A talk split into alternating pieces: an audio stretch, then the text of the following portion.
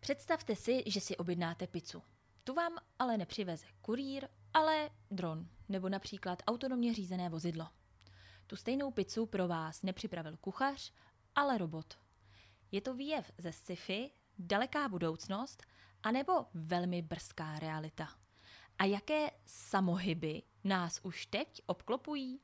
Nejen o tom bude dnešní Logiocast. Tak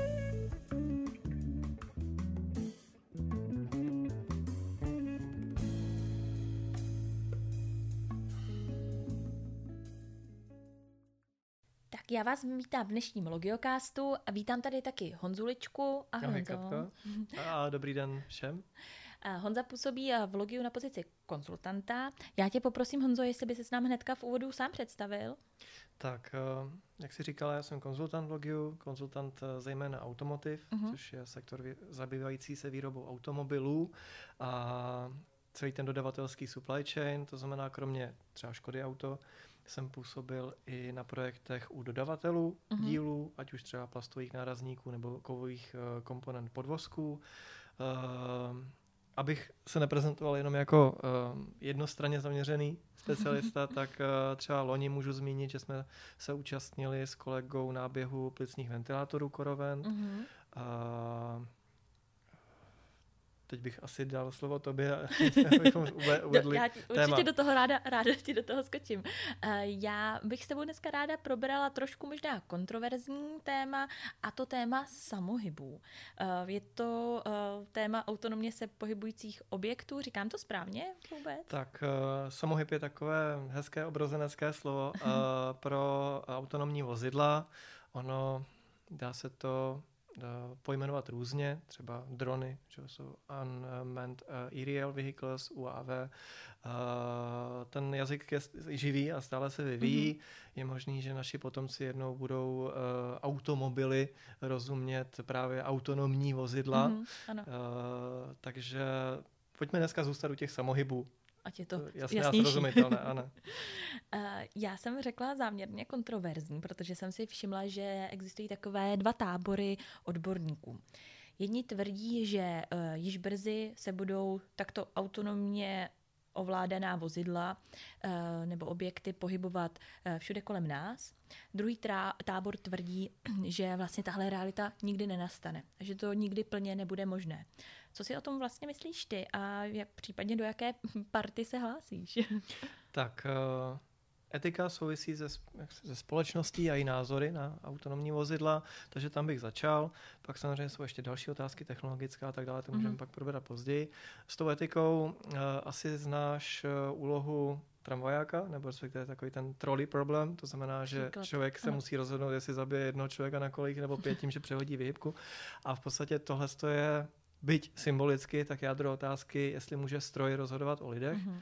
byť ty senzory jsou samozřejmě eh, jako daleko reaktivnější než lidské oko, jsou schopni, schopni se rozhodovat, pokud mají správná data uh, ve zlomcích vteřiny, takže mm-hmm. pokud je ten přístroj eh, správně nastaven, pokud ta technologie funguje správně, tak je samozřejmě daleko rychlejší a daleko schopnější se rozhodovat v krizových situacích než člověk, který začne panikařit a začne kroutit volantem ze strany na stranu. Uh, ale pořád je ta otázka, co se stane, když ten jako stroj někoho zabije. Samozřejmě asi jako neumyslně a s využitím ne. maximálních jako prostředků, jak se tomu vyhnout. A jestli to je na výrobce, nebo toho, kdo si to auto koupil, Jo, takže tohle je jakoby velká otázka, která do dneška není úplně vyřešená, a tím pádem není ani dořešená legislativa, která by to upravovala. Ano. A je teda ten hlavní problém uh, ta etická stránka té věci, nebo jsou i jiné překážky? Já vím, že ty si trošku teda nějaké nastínil, jestli tak, to mohl já jsem nastínil tu technologickou překážku. Uh, ono skutečně, jakoby senzory dneska máme, v průmyslu se autonomní prostředky pohybují už, ale ty se pohybují jak v jakémsi jako uzavřeném prostředí. V tom otevřeném prostředí, kde může mít vliv eh, počasí, to znamená mm-hmm. nasněží, no. najednou to má úplně jenom, jenom jako reflexy ten, ten terén, takže nevím, jako kde končí vozovka. Sam, sama jako řidič asi ví, že občas je těžký poznat, kde končí silnice, kde začíná příkop. stejně tak se tam můžou vyskytnout nečekané překážky jako zvěř. Jo? Hmm. A teď je zase otázka, jestli ten stroj dokáže vyhodnotit, že tu zvěř jako může sejmout, že to není chodec. Jo? A, jo, takže prostě tyhle ty věci uh, jsou otázkou té technologie a hlavně i ty software, softwarové části toho, jakoby toho mozku, toho vozidla. A tam narážíme na to, že umělá inteligence je umělá inteligence, není to člověk, který jakoby, my rozumíme tomu, jak fungují lidi, protože my jsme lidi, ale ta umělá inteligence je jistý black box. To znamená, že do něj vložím data, on si to mhm. nějak přeloží a vypadne z toho výsledek. A můžeme být překvapení, co všechno z ní vypadne, ať už milé nebo nemilé.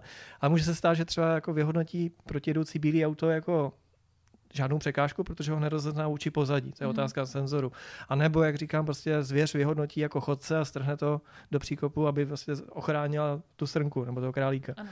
No a tohle všechno si musíme jakoby vyřešit dřív, tyhle otázky, než nasadíme do hromadného provozu, kde se může stát cokoliv. Mm-hmm. Ty si to trošku už zmínil. Já bych se uh, trošku zastavila i u toho business pohledu. Uh, silni, na silnicích ještě se tedy, tedy s takovými uh, autonomně pohybujícími si objekty nemůžeme setkat, ale naopak v těchto uzavřených areálech, nějakých výrobnách se naopak s jistou mírou automatizace můžeme setkat ve velmi velké míře. Tedy tím pádem s takovými samohyby. Ty jsi měl taky tu možnost už se s nimi pracovně setkat? Tak tohle vlastně použiju jako oslý můstek, to znamená, já nejdřív začnu s těmi samohyby na silnicích a volně přejdu teď k těm, co jsou v, ve výrobních areálech a skladových. U těch silnic je to skutečně otevřený prostředí. Mm-hmm. Je mhm. to jakoby sandbox, ale jako velký svět, kde se, dají, se jakoby může stát cokoliv když automobilky testují ty vozidla, tak mají ty testovací okruhy, což je taková potěmkonová vesnice, mm-hmm. že, kde mhm. jsou kartonové lidičky a kartonové baráčky a všechno je to v podstatě předvídatelný a zmapovatelný. Kdybychom chtěli skutečně testovat, tak bychom měli testovat na lidech, měli bychom třeba jako nějakou sudeckou obec na půl vybydlenou eh, okupovat na týden a tam jezdit autama a čekat, jestli porazí plot nebo, nebo přejedou sousedovi kočku, což samozřejmě jako nemůžeme v reálu udělat. Radši, radši ty okruhy bych nechal. Tak, ano, ty okruhy právě, eh, na, na tom zase nemůžeme testovat všechny eh, nedostatky. Eventuality. Jako třeba hmm. výmoly na silnicích ano. a kluskou vozovku a tak dále. Prostě má to svoje omezení.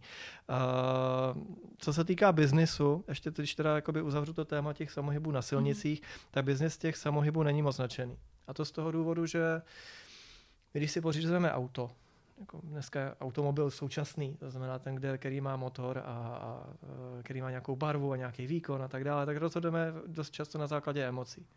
No, mm. takže vlastně je to náš společenský status. Je to, potvrzujeme tím nějakou příslušnost k určité skupině. Už, už mám auto, jsem dospělý, že? uh, můžeme to, ještě se na to dívat z toho, pohledu, z toho pohledu osobní svobody. Protože reálně, co si budeme říkat, auto je docela drahý na provoz. Jako stojí nás tisíce korun měsíčně a většinu času stojí. Jako opravdu 95% času vozidla stojí, v Praze řešíme pořád, že se nemůžeme zaparkovat. A tohle to by všechno ty autonomní vozidla odstranily, protože by nebyl důvod je vlastně. Jako ale zase by byl velmi, velmi snížený počet vozidel, což jak si ty asi nastínil, tak automobilky by nebyly moc rády. Tak pro nás jako logistiky by to bylo super, protože bychom najednou řešili ty úlohy, že třeba obchodní centrum by mělo svůj fleet těch aha, autonomních vozítek, ty by posílali svým firmním zákazníkům, řešili bychom tu distribuční strategii lidí v podstatě, jako dneska řešíme zboží, tak bychom stejným způsobem řešili lidi, jak je správně jakoby obsloužit co nejmenším počtem vozidel, jak utilizovat ten fleet a tak dále. Takže pro nás by to bylo super, ale pro ty automobilky moc ne, protože by se těch aut na základě toho, že by se, se nerozhodovala podle emocí, jestli je červený, jestli to je dvou litr, a tak dále, jako to má rychlost, to by ti vůbec jako na tom nezáleželo, protože stejně jako dneska si nekupuješ autobus soukromý, nekupuješ si soukromý vagón, jako mm. Franz Josef, tak uh, by si nekupoval auto. Náč? Jako, napíšu do aplikace, že chci jet za hodinu z Prahy do Brna, přijede mi vozidlo, s dalšíma čtyřma lidma mě je to jedno, pokud budu mít svůj vlastní sedačku a v podstatě dojedeš na místo, auto opustíš a nemusíš se o něj starat. Nemusíš se bát, že když ho nezamkne, že ti ho někdo ukradne, jestli tam máš natankováno a tak dále. Prostě odpadaly mm. veškeré starosti. Ale bohužel pro ty automobilky, jak říkáš, tím pádem znamenalo výrazné omezení biznesu. Ale dost častý argument, který k tomu bývá, i to, že by vlastně ubylo zaparkovaných aut na, eh, ve městech. A, jo, má to spoustu logických a, výhod, ale my se nerozhodujeme logicky, když kupujeme auto. to je That's the point. Jako. Tak, ale to se právě týče té logiky, tak výrobní areál nebo skladový se řídí logikou. Že? Kdo tam vstupuje, tak zanechá všechno dí, si, si zniče to všechno dí. Uh, podepisuje nějaký BOZP, je se rozumí z toho, že když bude chodit mimo uličky, tak ho někdo přejede, ale je to jeho blbost, ne, jako nemůžete se soudit, protože prostě jste podepsali nějaký pravidla, které tam jako všichni dodržou a všichni se hlavně pohybují účelně. Hmm. Účelně a víceméně předvídatelně, protože ti lidé tam jsou pracovně. V nějakém teda Nehrajou fotbal na silnici uzavřeném areálu Přesně teda té společnosti. Mhm. Jo, takže v tomhle tom je to daleko uh, jednodušší nařízení a zejména v těch provozech, které jsou uh, repetitivní, asi mm-hmm. správný slovo, to znamená, že to, jakoby ten, ta činnost se neustále opakuje, furt sahám do stejného místa pro nějaký díl, furt ho vracím do nějakého boxu, přesouvám se někam ano. na výdej a tak dále, tak tyhle ty činnosti, které jdou algoritmizovat, to znamená, dají se jako zapsat jako program, tak jsou ideální pro činnost robota. A vlastně autonomní že máme dneska, už jsme si zvyklí na to, že v těch automobilkách, na těch výrobních linkách jsou ty robotické ručičky, které dělají předdefinovanou činnost. A to samé, pokud toho robota připevním na kolečka, mm-hmm. tak a řeknu mu, po které trase se pohybovat, to znamená AGV, tak uh, dokáže tu svoji činnost vykonat i s tím, že se přesouvá z místa na místo. Mm-hmm. Tak mhm. už jsem teď nastínil zase na další otázku. uh, já uh, možná na, navážu. Jaké jsou teďka teda aktuální trendy, co se týče těchto autonomních systémů, třeba ve skladování? Tak, uh, autonomní, eh, tak si říct, aktuální trendy, firmy daleko víc než dřív zvažují to, že ty lidi, kteří jsou relativně levný, mm. jo, protože když platíš tomu zahraničnímu pracovníku 25-30 tisíc rubího, tak ono se to zdá levnější oproti tomu robotu, který třeba vyjde na 50 tisíc euro. Jo? Mm-hmm. Takže ten jednorázová investice do toho robota je samozřejmě poměrně vysoká, ale teď si to, že on musíš napočítat, že on bude, nebude nemocný ten robot, že nechodí čurat, že já nevím, nemá rodinu, rodinu, rodinu a tím pádem nemusí jako nějaký ty další dovolený si vybírat a v podstatě jede nepřetržitě, až samozřejmě na ty servisní pauzy a na yes. to, že se musí nabíjet.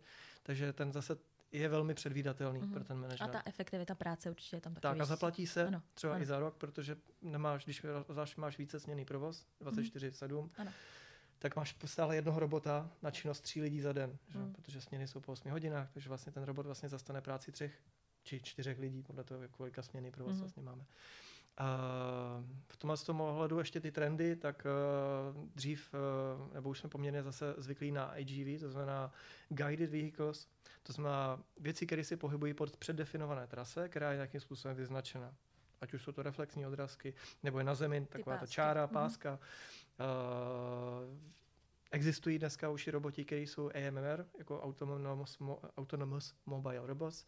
To znamená, on si vyhodnocuje sám to prostředí, Výhoda je v tom, když mu nějaký chytrák položí do, tras, do trasy paletu, třeba, mm-hmm. že si ji tam odloží a pak za ní, pro ní za chvilku přijede. Nebo prostě ten prostředí se mění a může se stát, že tam jako dojde ke kolizím s těmi jako lidskými operátory, anebo s tím prostředím, že třeba se tam něco na chvilku odloží, tak ten robot si to dokáže jakoby vyhodnotit. Jo, a protože má, nechci říct v hlavě, ale prostě má tak jako obecnou mapu toho skladu, mm. tak se mhm. tomu vyhne ano. a jede dál. Což zase to AGVčko by vlastně nezvládlo. To AGVčko by tam čekalo, ano. až někdo tu překážku odstraní, přesně uh-huh. tak. A v tomhle z tom pohledu ty AMR jsou samozřejmě, uh, ty roboti jsou chytřejší, taky o něco dražší. A pořád asi jakoby hlavní překážkou je to, že je část, kde, uh, ve chvíli je část, kdy tam jsou roboti a pak je část lidská, tak tyhle to prostředí, tyhle to rozhraní způsobuje nejvíc chyb, čo? protože lidi prostě uvažují jinak než ta umělá inteligence. Uh-huh. Já bych tě, Honzo, ještě dala takovou klasickou otázku na závěr. Eh, jaká, jaký je tvůj názor na budoucí vývoj? Nemyslím jenom ve skladování, ale eh, celkově, co se týče samohybů jako takových. Tak, eh, třeba když zase odbočím do jiné oblasti logistiky, a to znamená třeba nákladní přepravy, uh-huh.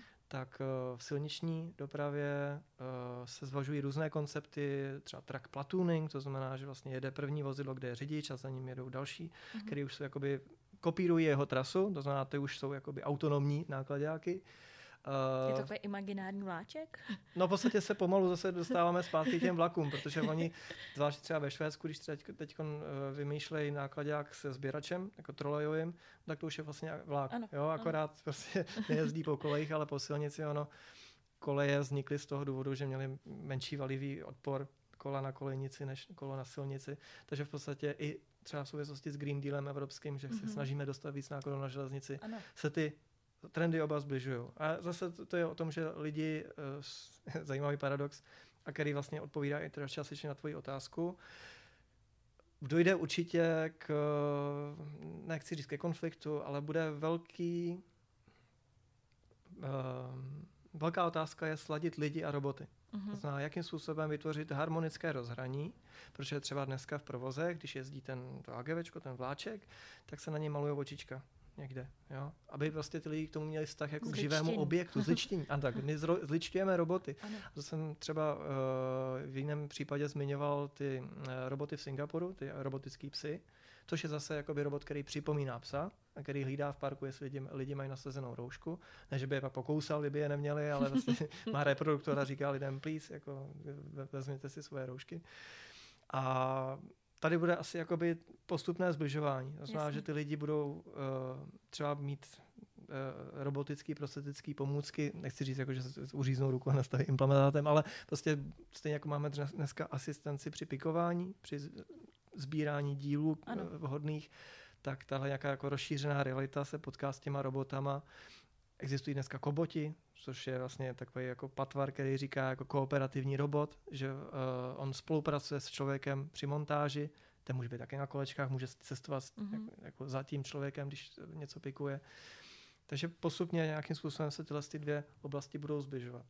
A tím pádem dojde i jakoby k jejich rozšíření a, a zblížení, protože my je přestaneme považovat za to magii, za ten mm-hmm. jako to čapkovský rur a tu válku světu, jo. Ale spíš jako takový nástroj spolupracovníka, tak, jo. rozšíření svých schopností. Uh-huh, super, super. Dobře, Honzo, děkuji moc krát za příjemný povídání a doufám, že se brzo zase někdy tady na gauči setkáme. Určitě, to je tak a... široký téma. Že... budu ráda.